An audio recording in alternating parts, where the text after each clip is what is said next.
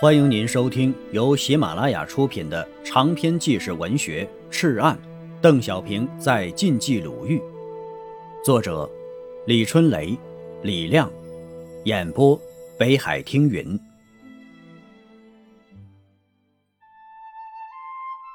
第7章，淬火，第1节。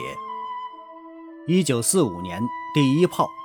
前方消息，我分区子弟兵23团于本月16日晚一举打进大名府，当场击毙伪东亚同盟自治军军长刘坤及其参谋长谭松甫，并将城内伪警卫队、警察所等一切伪组织全部解决。示意共击毙日军20余人，内曹长2名，俘朝鲜籍翻译官1名，日军2名，伪军200余人，缴获重迫击炮1门，轻机枪8挺，掷弹筒9个。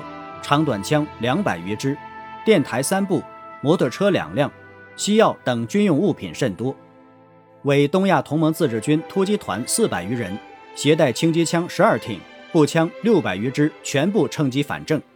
到次日早晨，我军安全撤出。1945年1月25日，仁山报。冀鲁豫区攻克大名县城之后啊，再发起南乐战役。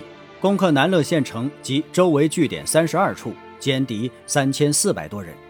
太行区发起道清战役，歼敌2500人，收复国土2000多平方公里，解放人口75万。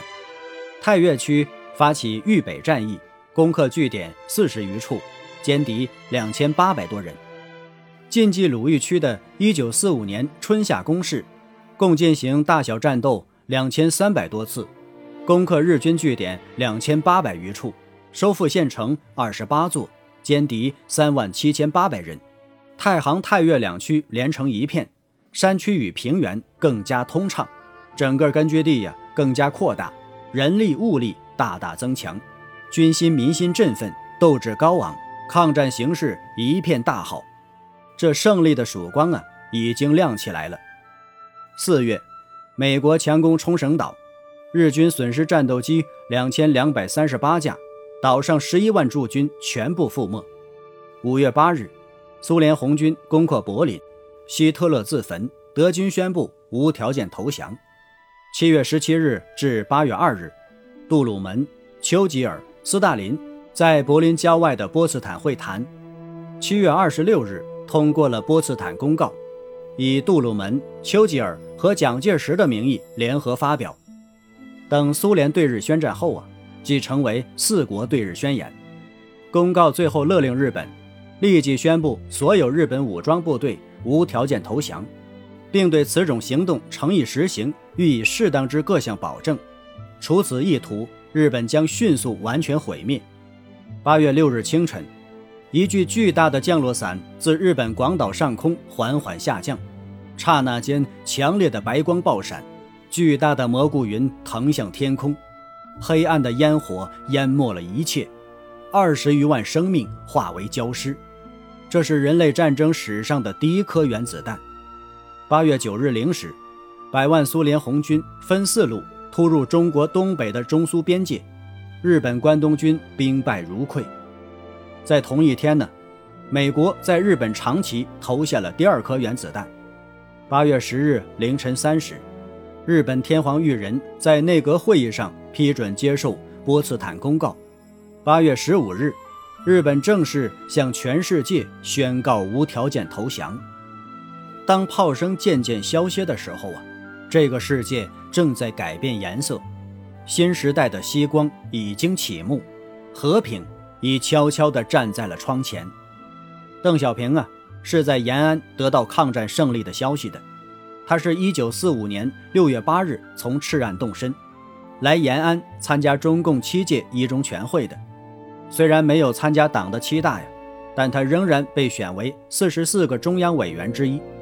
6月19日啊，中共7届1中全会选举毛泽东、朱德、刘少奇、周恩来、任弼时等13人为中央政治局委员，毛、朱、刘、周、任为中央书记处书记，毛泽东为中央委员会和中央政治局主席，从而正式建立了以毛泽东为核心的中央领导集体。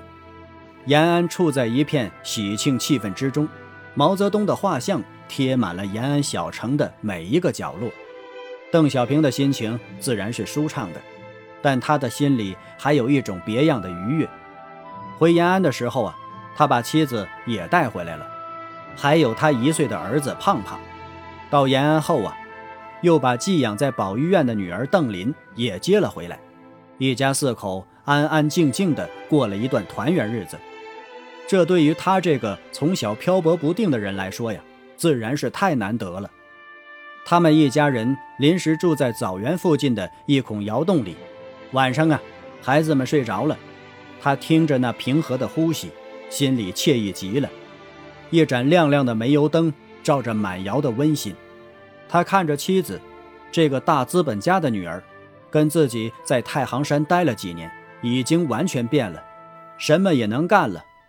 单毛犀连续能单10多趟，纺棉花、织毛衣、种蔬菜都是能手呢。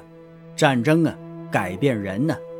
哦，对了，妻子的腹部鼓鼓的，很快呀，又要生了。这一次啊，一定要生在延安。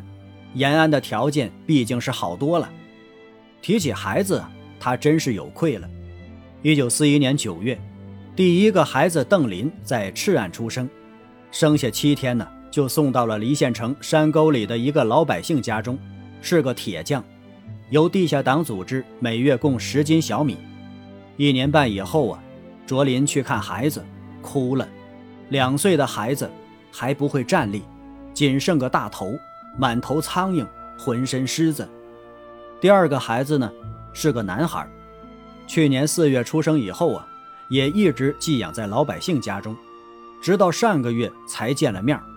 孩子已经1周岁04个月了，连个名字也没有呢。窗外到处是欢腾的场面，青年学生们烧被子、烧扫帚，鞭炮声响彻日夜。赤岸村也是这样吧？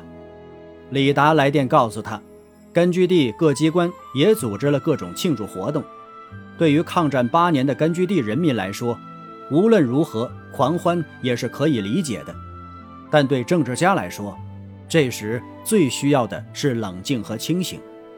中日战争结束了，但是与国民党的关系呢？一场更大的战争正在悄悄走来，这一点他是清楚的。他意识到啊，他不能再待在延安的窑洞中了，他要立即赶回太行山。